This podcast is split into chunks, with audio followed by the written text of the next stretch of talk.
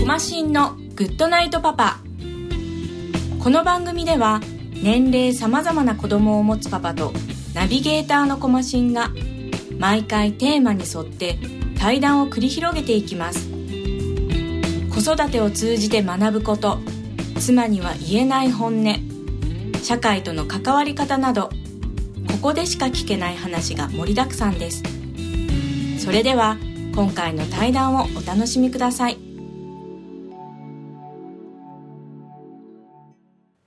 はい、えー、今回のゲストですけれども宇都宮さんですよろしくお願いしますよろしくお願いいたします。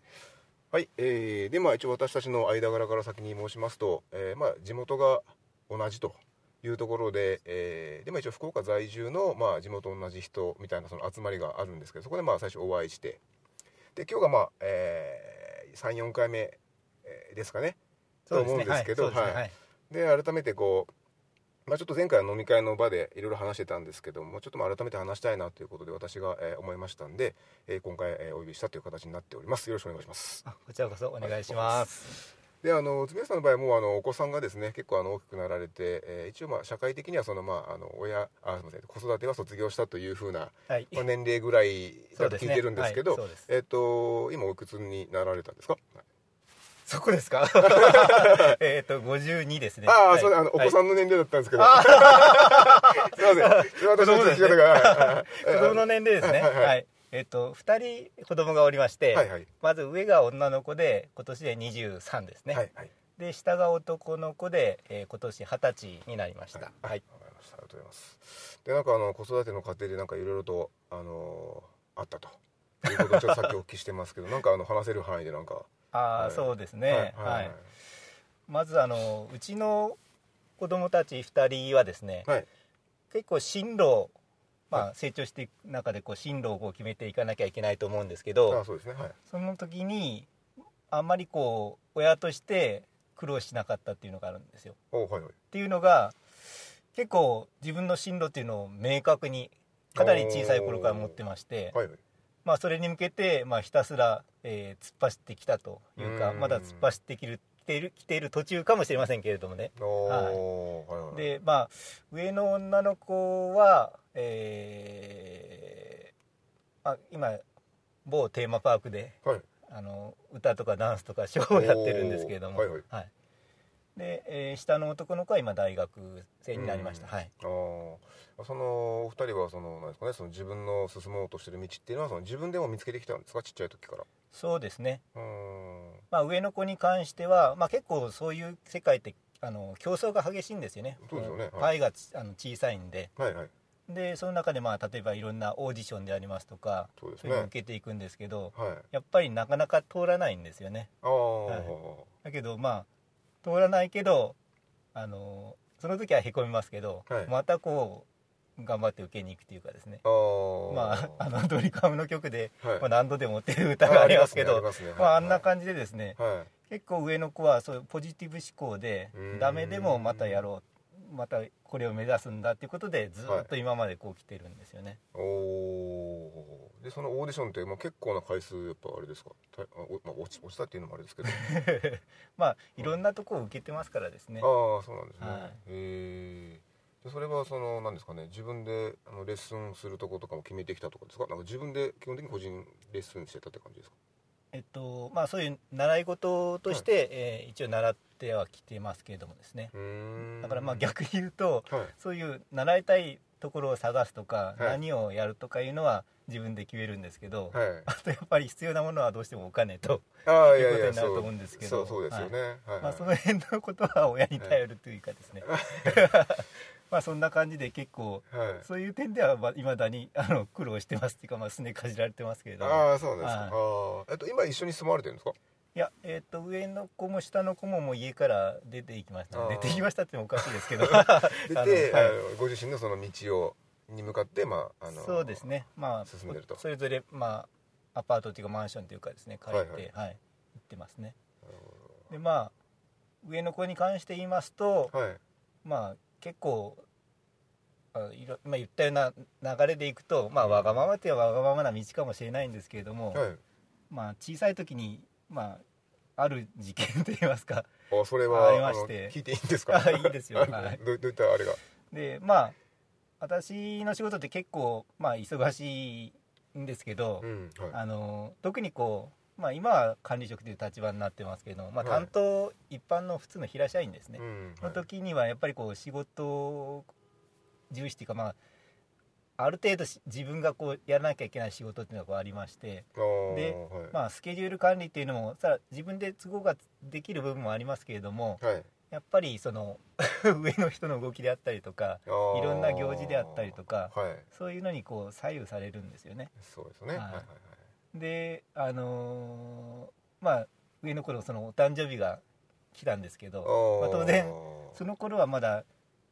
何歳だったかな、まあ、2歳か3歳ぐらいだったと思うんですけれども、はいえーっとまあ、当然誕生日なんで早く帰るよっていう約束をしてあーしたんですねはい行くわけですよ仕事に、はいはいで当然そのつもりで仕事もその日の段取りを組んでたんですけど、はいもう帰る時になってですねどうしてもあのやらなきゃいけない仕事が来ましはいて、 であーもうそれ仕方ないんではい仕事やってたら電話がかかってきたんですよね、はいでお子ー供からしかもおーであのなんで帰ってこんとと帰ってきてよっていう電話がかかってきてですね、はいはいおーこれはもう辛いもんがありましたねえでそれはそのまあ子供からのそのこうねあのね願いがあったけどやっぱりその仕事っていうものをそうですね、えーそう全うでしすねて変えるしかなかったということですかね、はい、はい、あでーそれでこう泣かれたっていうのがですね泣かれた泣かれましたおー非常に心に突き刺さるものがありましてあのそれのですね前後でその関係性変わりました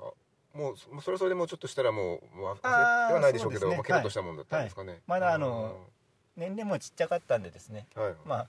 その日だけっていうかまあはい、そんな感じでは終わりましたけどですねあーでもあれですね今のその仕事が、まあ、子供の何かがあった時に、まあ、まあ何でもいいんですけどその例えば授業参観とかでもいいんですけど、はい子供の行事事があってそれを優先していましたと、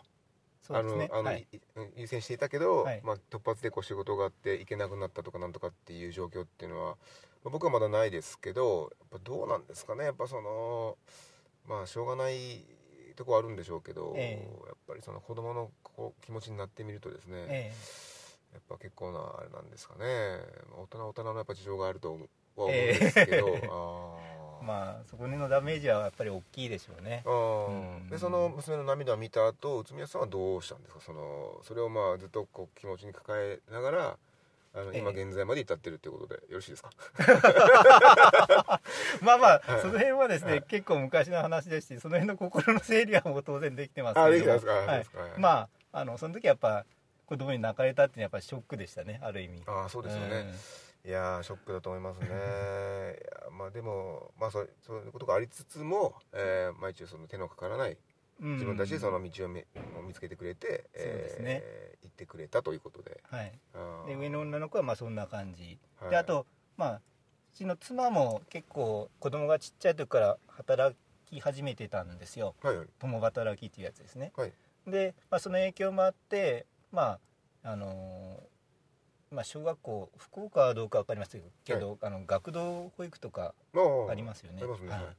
あれにこうあの上の子は小学校低学年の時入ってたんですよねすうーんでえっとまあそういう中でやっぱこう寂しい思いっていうのもしさしてるんで、ああまあだからそうですねはいまあ、そうういうちっちゃい頃に結構辛い思いをさしてるなっていうはい気持ちもあるんで、はい、まあそれこそ中高時代からうんあ以降ですね はいはい結構わがまま言われてもなんかあの聞いてやるみたいなああ親バカで親バカなんでしょうけどで すねそういうのはありますねあーはいありますかあーで今現在はじゃあまあ一応家は離れてはいると思うんですけど、はいそのたまに家族でその4人で返した時にはあのまあいい間柄というかあいあうそれは感もじちろんですかはいあーえーあのねそれは、まあ、そういう状況がまあ一番いいんだとは思うんですけどねそうなでんかすねえ、まあ、なんか僕の周りたまたまですけどあのなんかいろんな事情があってですね、はいあのあんまりこう皆さんが仲いいっていう状況ではない方 がまあ多いので、まあ、あーそれも聞きながらまあ人生だなと思いながらまあ、あー僕はまあそれで聞いてはいるんですけど、はいあーでそのなんですかねあの、まあ、関係がいい状態っていうのはやっぱその昔からのその、うんまあまあ、自分で決めたっていうそういう姿勢だったりとか、ええあとその、まあ普段からやっぱ信頼関係がなんかあったってことですかねその、まあ、口に出さなくてもまあまあまあっていうのそがうですね あったまっていう、あはい なんかちょっと口ごもってるんいですやけどいやいやはまあ、はいうんやっぱ甘いんでしょうね上いの女の子に対あーっていうことですすしてでねかあーだからうんなんかえー お願い事があったらはい当然妻にも私に ああそうなんです連絡かが来ますんであのえっと下のお子さんも同じですかはあ下の子はですね下の子でまたちょっと話が違いまして、いはい下の子の話に変えますと、はいあのー結構下の子はあのーなんていうんですかね年齢がひ低い時にあのうん手術をしてるんですよ、はいあのまあ、簡単に言えば扁桃腺を切ったっていうへーことなんですけど、はいはいでまあそのやっぱり喉の扁桃腺ですからですうねんうん切るっていうことはやっぱりそれなりにこうダメージもあるんで、はいまあ、ある程度年齢が来ないとできませんよっていう話はおーもともとあの赤ちゃんの頃からはいお医者さんからされてたんですよね、へえはいでちょうどあの幼稚園の年中組さんですから45歳ぐらいですかね、うんはいそれぐらいの頃にまあこれぐらいになったらやれますよっていうような話がありましてうんはいその時にこう手術をしたんですねはいでこうまあ扁桃腺を切ったんですけど、うんでその時に やっぱりあのこう麻酔とかしてるんですけどはいあのなんていうんですかねやっぱりいいなんていうい痛みなのかその麻酔によるこうあーあのーなんていうんですかねは影響なのかわかりませんけどはいはいはい結構こう苦しがってるのをまたそこの目の前で自分を見てるもんだからですあね、ーはいはいええまあそういう面でも あのまた下の子に対してもなんか甘やかしてるっていうかですね まあある意味簡単に言ってしまえば、まあ、親バカなんですけどあ片目と親バカという ことでですねはい、はい、いやあのではあのあーどうぞどうぞはいはいであとはいそのだけど進路の話しては2い人ともあんまり手がかからなかったって言いましたけど、はい下の子はまあそういう影響もあってですねはい結構早い段階ではい自分は医者になるおとおいうのを志しましてはいはいで、えーまあ、結果的には、まあ、その医者になるための学校に今行言ってますけれどもおおこれがまたですね、はいあのーすんなり行ったわけじゃないんですよねあやっぱりー、はいはいまあ、苦労しながら行ってきてますけどうーんでまあ上のお姉ちゃんと比べて、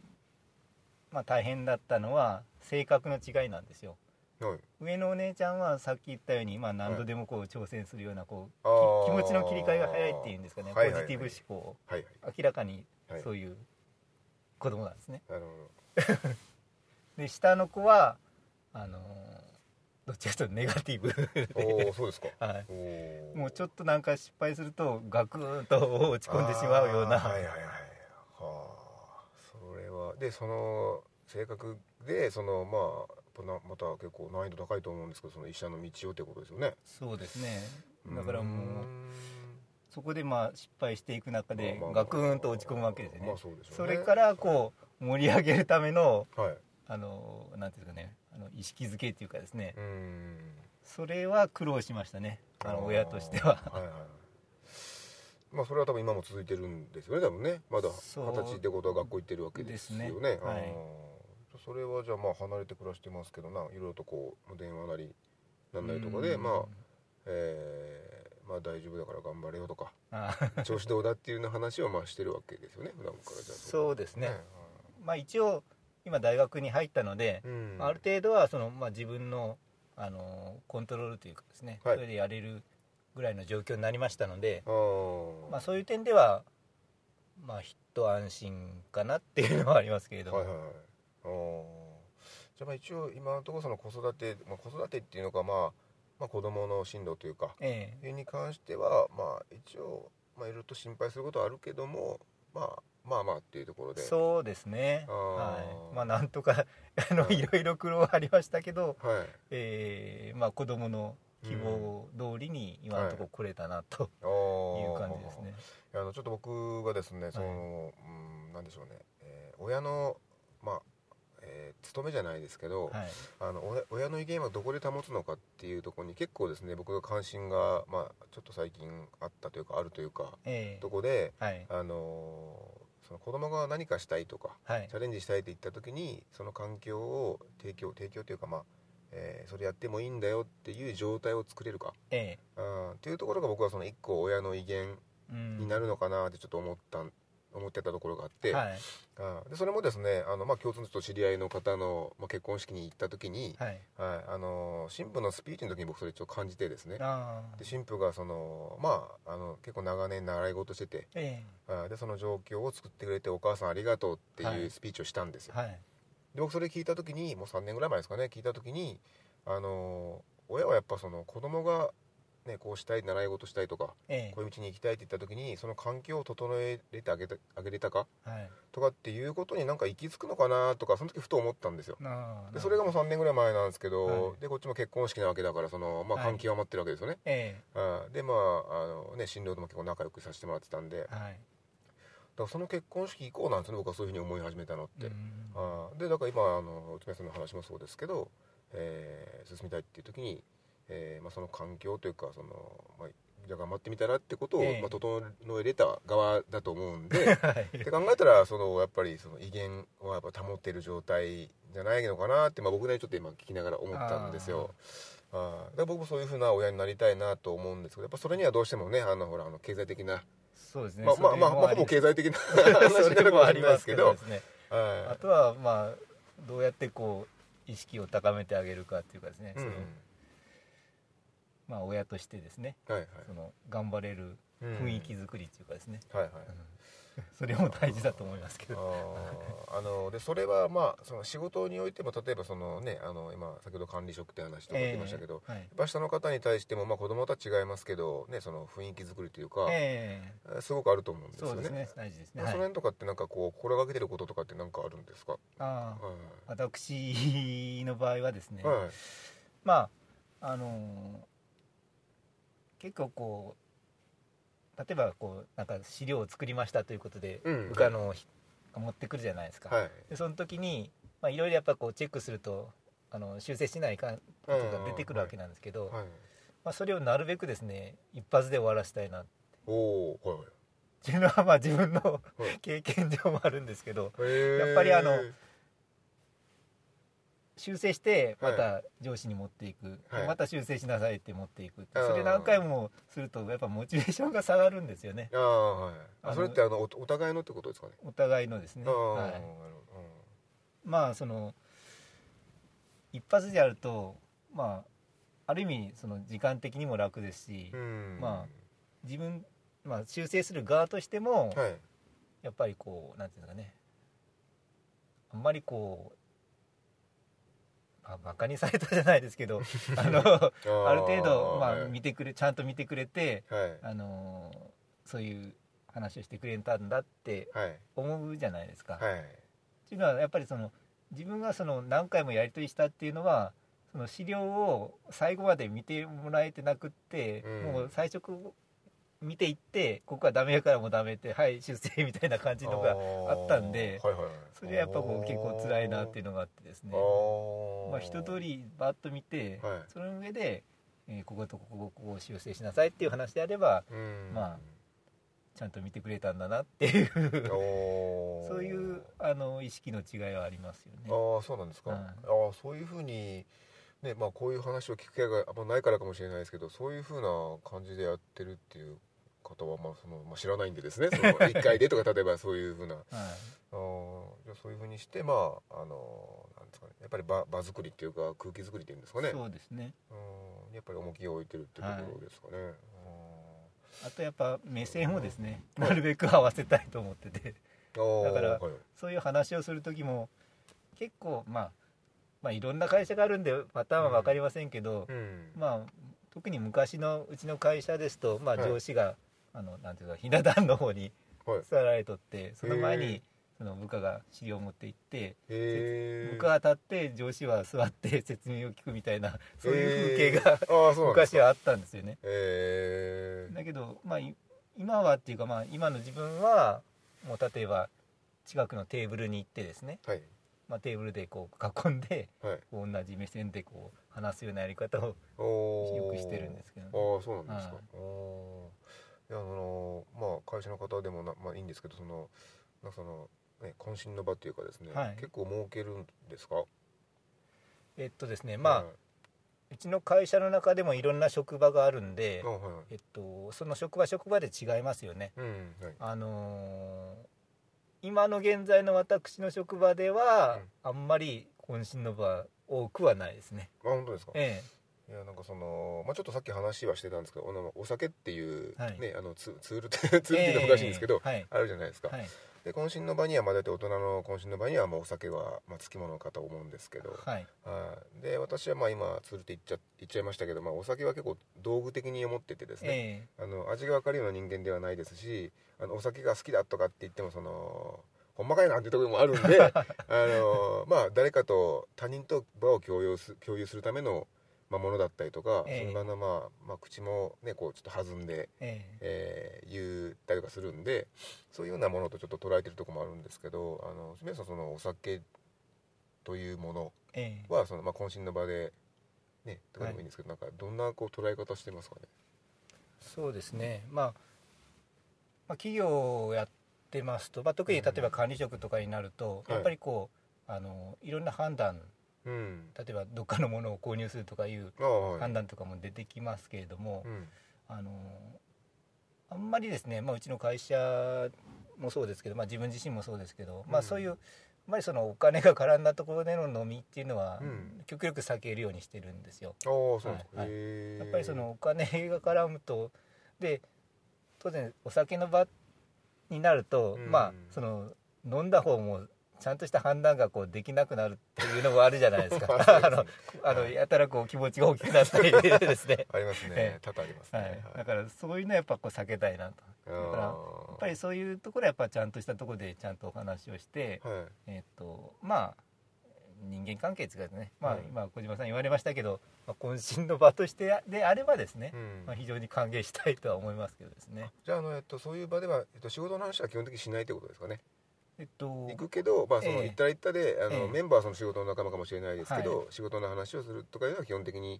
まあ、あんまりしないよっていうのがまあ、仕事の話をせんっていうわけじゃないんですけど、はいまあ、お金に絡むようなところはしないっていうあ話あなるですほど、ねはいだからこういう仕事をしたいとかこういうあの仕事の相談があるとかですね、あーうんそういうレベルであればあの喜んではいはいみんなするんでしょうけどですね、はいはいあーやっぱこうなんかお金が絡んでてなんか買うとか買わんとかいう話になるとはいちょっとあの避けたいなっていう気持ちはありますね。はい、いや私もあのなんでしょうねまあ、えーねお互いがその出会った場とかも一応まあお酒が入ったその、まあ、渾身の場的なところでお会いしたんですけどやっぱあーああいうとこってあのなんですかね、えーまあ、出会い方にもはいよるんでしょうけど、はいねそのなんかこう話の、えーだんだんとこう近づいていく様とかっていうのが、はいなんか結構あの分かりやすい形でまあ見えたりとかするそんうでですね。まあ、あのお酒ってやっぱ使い方使い方っていうのか、はい。えーまあ、持ってきどころかなって思っててですねうん、はいはいで一応私も過去にあのお酒で失敗したことまあほぼないですけ どはいはいどうしてもやっぱりそのねお酒を使ってこうねいろんな自分を良い方にねこえうえ導こうとするので、あまりこうよろしくないなと思うんですけどだ からそれもあってですねやっぱそのまあ共有してえ え場を共有する場あのものとしてはい見ててだからあの飲みに行こうぜとかって言われてもやっぱ決してお酒が好きなわけでもないの で、はい、じゃあこの人と今日はこのどのぐらいそのいろんな話ができて、うんまあ、近づけるかなっていうところにまあ重きを置いてるので、はいはいまあ、そういったところでどうしてもねあのそのお酒っていうのはどういうふうに捉えてるのかな皆さんと思ってですうんそうねで。すね。まあ本当に私もですねはいいますからね好きな人もいますから、はいはい。うん私もあの小島さんと同じではいそんなにお酒自体が好きっていうわけではないんですね。でまたあーそんなに量も飲めるとは自分では思ってないんですけれどあ本も。当ですか、はいあーでただやっぱりその言われたようにはいあの本当にその人間関係というかまあうん自分のこういう関係を広げるっていうかですね人脈を広げるっていう意味ではうんすごく、あのー役に立つっていうかですねはいそういう場は、えーありがたいなっていう感じでですね、うんあのーまあそそれこそ、あのーそういう場にまあ最近って言いますか、まあ、この数年の間に出ていけるような状況になって出ていってそれであのそういうお友達っていうか知人っていうかですね、はいはいそういう関係は広がりましたねあそういったあれですかその、えっと、子育てのそのおお子さんの年齢とかもあったし仕事の立場的になかなかいけない時期がちょっと前はあったってことですか、そうですあね、あはどうですか実際そのそういう場に行くことが増えてきてやっぱなんかそのなんまあ日々楽しくなななるんですかね そういうこういうい、そうです場合にねしたやっぱりあの 昔の自分っていうのははいもう本当にある意味仕事かはい子育てかおおのはい、中ではい来てたような気がするんですよね、うーんでただそういううー状況に現在のような状況になった時に、はいえーとまあ、それもありますけれどもそれから全部抜けたわけじゃないですけれども、うんそのそれプラスそういう、まあ、お友達が広がったというかですねうんそれがあってで広がることによってその自分と同じ仕事をしてる人たちじゃない、まあ、異業種の方とうんもはい知り合うわけじゃないですか。そうですねで、まあ、そういう方のお話を聞けば、まあ、いろんなうん新鮮味もあるしはいあるいはあの例えば全然違う人で例えば全然違うこう趣味持たれててはい自分こんなのやってるよって、はいえー来てみなんとかいう誘いも、受受けるわけですよねははいまあ、そういうのはなんかこうすごく新鮮だしい、はいあの自分もですね生活のあれが 広がっておー今は本当に昔に比べたら楽しいです、あそうですかいやあので、まあ、ちょっともうこれもさっき話してたんですけどね、ええあのなんだろうな、えーまあ、今の自分と、 はいまあ、過去の、まあ、過去でも結構広いんであれですけど、まあ、一概に言えないんですけど、えなんかあのあの頃の俺は一番面白かったなとかあの頃って一番ちょっとくすぶってたなとかいうなんかうん自分の中でその把握してる時期ってあります結構あー結構僕あるんですよえね。ああそうなんですかうんでそのじゃあそうなったその原因は何なのかなって考えたうんらやっぱりいろいろと周りに対しての、うんえーなんでしょうねやっぱ周り対外的なそのあれを気にしてた時期があってですねあーまあ、良くも悪くもなんですけど、やっえぱその時期ってちょっとですねやっぱそういう変化が訪れてですね、えうんだからそれをあまり気にしなくなったりとかし始めた時にやっぱりそのいい状態っていうな自分の思う思うですけどね、はいい、い状態が巡ってきてたんであのなんかやっぱそういうあのちょっと意識しすぎてたかなっていうのがあるんですけど、うんなんか自分で覚えてるのってありますかそのこの時はちょっと、まあ、ピカイチやったよと かピカイチ、まあ、言葉古いですけどあのあとはそのちょっとあの自分としてもなんか自分の好きなというか自分のいいと思う自分が出せてなかったなとかっていうので自分が把握してるあー時期とかなんかありましたそれって、はいまあ私的にはいは、あのー仕事が、まあ、一般職から管理職におう移る境目というかでとすかね、ねおうまあ、その管理職になる前の、はいまあ、一般職、まあ、ある意味平社員での立場の中の一番上の時ですね、うんはいその時はやっぱ非常に苦しかったですねあーやっぱりそうなん、ですかうんえー結構な責任も持たされますし、うんはい全然その仕事の量とか、まあ、質はいも高いからですね、あーだはから逆に言うとその時期がやっぱり一番面白くない 面白い、まあ、仕事自体は面白いんですけど、はいまあ、人生としてはいはいもう仕事に没頭せないといけないのであーそういう意味では面白くなかったですね、あー仕事自体は面白かったですすごくやりがいもある仕事ではいはいあーでその頃ってやっぱあれですかその、まあ、最初の話戻っちゃいますけど、はいお子さんとのきゅまあ距離もちょっとできたんですかその仕事の忙しさのですだからその頃あーがさっき言ったあの電話で泣かせてしまったあー誕生日の事件の頃がその頃なんですよね、ああそうなんですかいやー まあまあなし仕事って何かなとかちょっと思う時最近、まええあ、あるんですけど、はいはいうんなんでしょうねやっぱその、まあ、昔はですね、はいそのあのまあ、仕事と私どっち取るのじゃないですけどあーまあ、結構その辺のその仕事がなんかもう人生の中のなんかこう結構占めてて、ええそれと対比した何かみたいな,、はいかなんか見方で、まあ、されてたかもしれないですけど、まあ、今ってその、ね、やっぱ価値観もふあの増えたんでえあの仕事となんとかっていう見方じゃそんななくなってきたのかなって気はまあするんですけど、うんうんだから今後、まあ、これがますますその、ねえーまた変わっていくでしょうから価値観っていうのは。えその中で仕事っていうのはどういうふうに扱われ出すのかなっていうのは僕の中でちょっと関心事ではあってですねえ、はいはいであの、まあ、僕のことで言うとあの、まあ、前ちょっと他の方とも話したんですけど例えばえっ、となんでしょうね子供がいるから頑張れるとか、えあの子供のために残業代稼ぐぞみたいなとかが僕はちょっとよくわからないあ側の人間なんですよはいだから例えばその、えーまあ、CM でもよくあるんですけどその、えー仕事頑張って、えーマイホーム買うためにその残業もしてはい稼ぐぞとかっていうのが僕はちょっとあれがよくあの、まあ、分からないというかその、うんそういう立場になったことないので、うんよくわからないんですけど、はだいからその仕事頑張ることと子供が可愛いことは僕た僕は僕の中でイコールにならないんですよね、うん子供は可愛いと、ええはい、それはそれでええだから仕事頑張ろうってそのだからに僕はならないんですよねあー仕事は仕事でちゃんとやるし、はい自分の中の多分その基準ってあると思うんですよ、はいそれと子供の存在とか子供の可愛さっていうものをその結びつけようとするその風土がですね、うんちょっと僕の中でちょっとあのまあ理あー理解できないっていうのか、まあ、やっぱ分からないとこがあって、ええまあ、それはそれだろみたいなとこがあるんですよね。あはい、だから多分これからも、まあ、その仕事と、えー子供と、まあ、あとうん他いろいろと僕、まあ、やってることもいろいろああるので、ええだからそのな仕事っていうものがそのあんまりこう人生の中であのウェイトが高すぎないというか、うんいう状態でもあるので、ええはいあの今みたいなですねちょっと前のその時期ですかっはいていうのはまあそのわからないですけど、ええやっぱり結構その子供も泣かれたりとかもしたわけだからま あ結構な、まあ、あの状態だったのかなとそうですね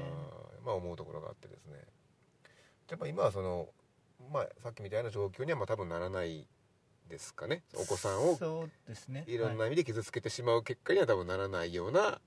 あの動き方が逆にできると今は。そうですねうんはい、まあその今のその自分の同じような立場の人っていうかですね会社の中で同じようなポジションにいる人たちもうんあの昔の自分のようなことにはならないですね、あそうですか、あはーい、やっぱり、今社会がこうワーク・ライフ・バランスとかいうはいはい言葉をもとに、変わってきあのーね、変わってきたはい、たじゃないないですかそうですねだから仕事は仕事はいプライベートはプライベートはいだからもう社会がもうそういう方向に変わろうとしてるんで、うんまあ、いわゆるブラックとかいう企業は別でしょうけど、はいそうですね、 まあ基本的には、まあ、小島さん言われたような方向で、間違いなく社会全体が進んでいくんでしょうからあーその通りで小島さんも住みやす住みやすい社会になるかと思いますけどああまあそうであるとなんかいいかなとかちょっとまあなんとなくまあねふと思ってはいえたえとこなんですけど、はいはいえーじゃあまあこのねいろんな話をしておりましたらですね、ええもう早いもんでちょっと時 間があそうですか やってきてしまいましたの で、はいあのまあ、今回はこの辺りで終わろうかなと思っておりますあーありがとうございまはすはいい、今日はどうもありがとうございましえこちらこそありがとうございました、た、はい、失礼します失礼しますコマシンのグッドナイトパパ今回の対談はいかがだったでしょうか宇都宮さんと話しながら親バカの意味を考えてましたきっと溺愛しているとかではなく子供について聞かれたら何かしら即答できる人のことを言うんじゃないかなと思いますではまた来週お会いしましょうおやすみなさい